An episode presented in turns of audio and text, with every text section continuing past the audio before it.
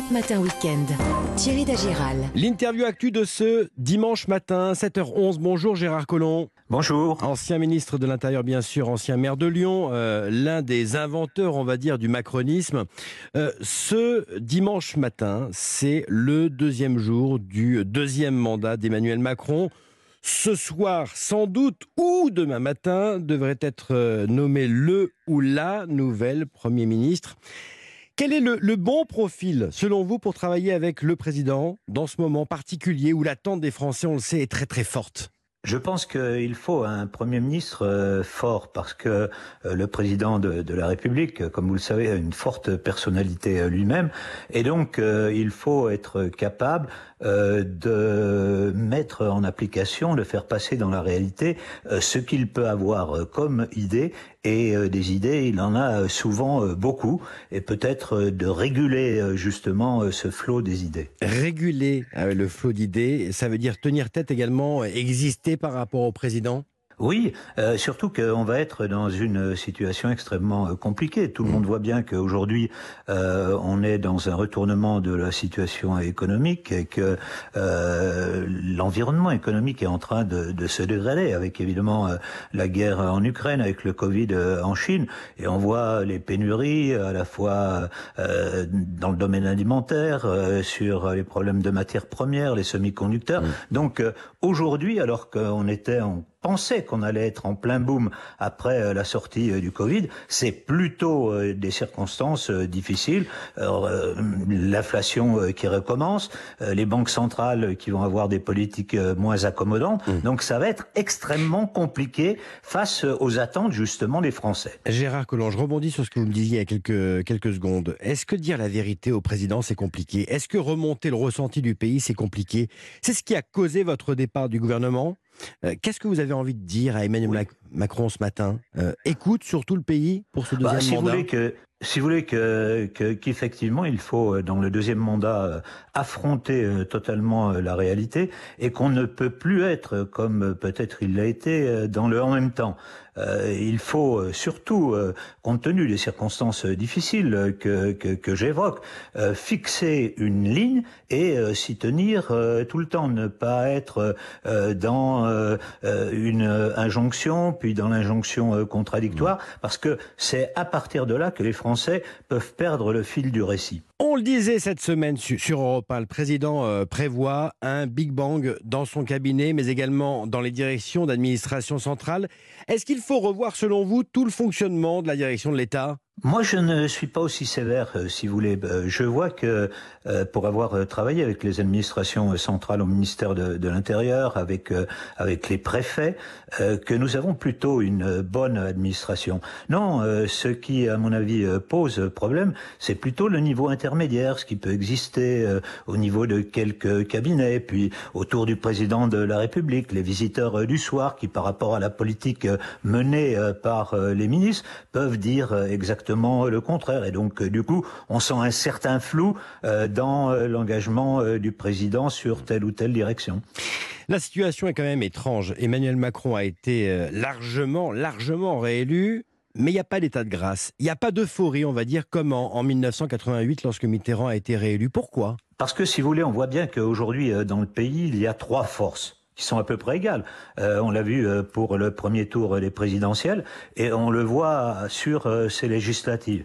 Il y a euh, le bloc central qui est représenté donc par le président de la République et, et sa majorité. il y a le bloc Le Pen, c'est on va dire l'ensemble des gens qui se sentent totalement oubliés. C'est la France rurale, c'est la France périphérique, c'est la France on va dire européenne qui euh, se sent menacés par euh, l'immigration. Puis de l'autre côté, euh, vous avez le bloc Mélenchon, alors que lui, un bloc extrêmement composite. Je voyais que la fondation Jean Jaurès parlait d'archipel, où vous avez des gens à la fois des jeunes qui sont sensibles à la fois à l'écologie, mais en même temps à l'antiracisme, au féminisme, etc. Et puis de l'autre côté, l'électorat musulman qui s'est fortement mobilisé dans les banlieues, puisqu'on on voyait dans les sondages qui ont été faits après coup que 69% des musulmans en France mmh. euh, avaient euh, voté euh, pour Jean-Luc Mélenchon. C'est intéressant ce que vous me dites. Est-ce que vous vous sentez fautif? Je disais, hein, vous avez été du premier cercle. On se souvient de vos, de vos larmes hein, lors de la cérémonie d'investiture en 2017. On a le sentiment que le macronisme que vous avez créé a radicalisé la vie politique. Il y a, comme vous le dites, la gauche radicale contre la droite extrême. Est-ce que vous avez raté quelque chose?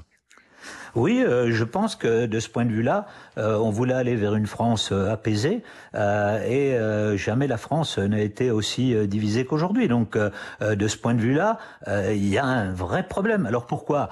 Euh, sans doute euh, avons-nous réussi euh, sur la politique économique parce qu'on voit bien que avant le Covid, il y a eu des créations d'emplois extrêmement fortes, que jusqu'à la crise que l'on connaît, mais pour des raisons extérieures, comme je le disais, l'Ukraine, la Chine, etc., il y avait plutôt des créations d'emplois. Mais d'un point de vue sociétal, la fragmentation euh, de la société française s'est accru. Et qu'en particulier, euh, le problème des banlieues, c'est ce qui explique le vote dont je parlais euh, à l'instant, mhm. n'a pas été résolu. Et donc, qu'il y a un certain nombre de gens que cette situation angoisse, que ce soit dans un sens ou dans l'autre d'ailleurs. N'a pas été résolu, vous dites, le problème des banlieues, ça veut dire que vous condamnez l'ancien ministre de l'Intérieur que vous êtes? Non, euh, ça veut dire, euh, si vous voulez, que, euh, par exemple, sur les problèmes d'immigration, on aurait pu aller plus loin.